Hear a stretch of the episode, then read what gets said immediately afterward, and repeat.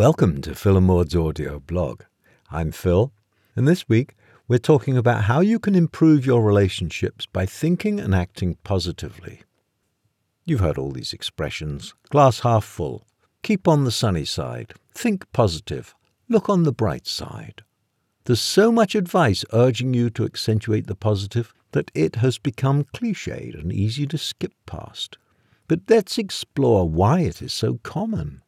The reasoning behind it is that what you look at becomes your world.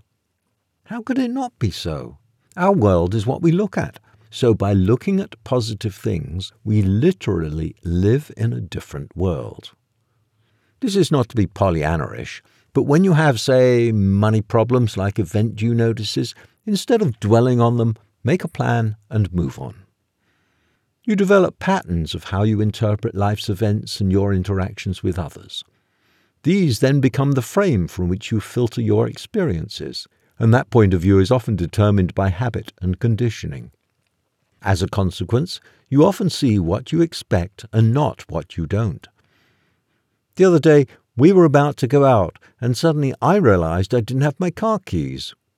We both looked in all the likely places, but no keys appeared. The following morning we were about to go for a walk, and Maud was sitting in the chair by the door. When I approached, she got up, and there, right on the chair by the door, were the keys in full view. Neither of us had seen them in our thorough search of the whole house and garage, and yet there they were in plain sight. And so it is with many things. They can be right in front of you, yet you miss them because of preconceived expectations and projections. Why is being positive so difficult?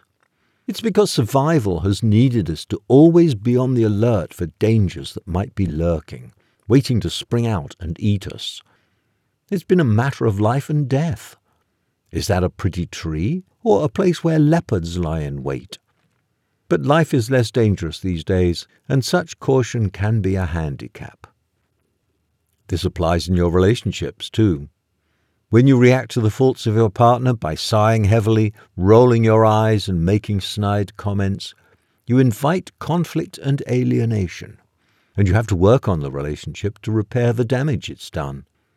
Instead of seeing the faults of your partner and reacting to them, what would it be like if you were to look at their positive aspects and appreciate them?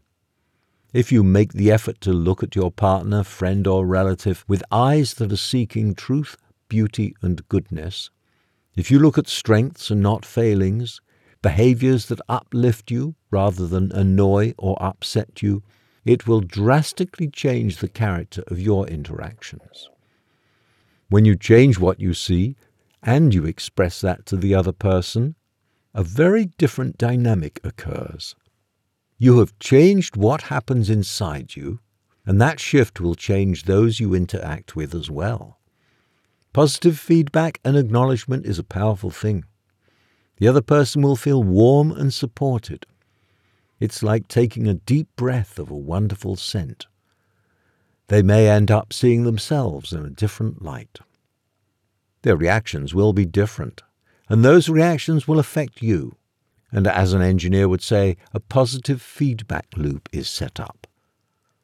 Those initial small changes can have large results. By changing how you look at the world, you have literally changed your world. A friend recently shared how this practice altered the dynamic between her and her husband. She described her relationship as one of 38 years mostly in conflict. We suggested to her to put her attention on what she really enjoyed, respected, admired, and treasured that he did, and then to tell him as it occurred how much pleasure that behavior brought her. After really paying attention and doing this for a while, she reported an amazing turnaround.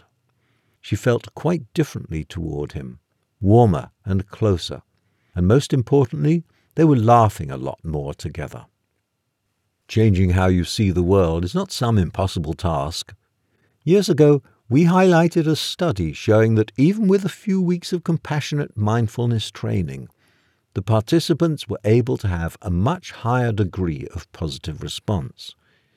If you want harmony and peace to pervade your life, then you need to look for that in your relationships and in the world. See it, feel it, speak it.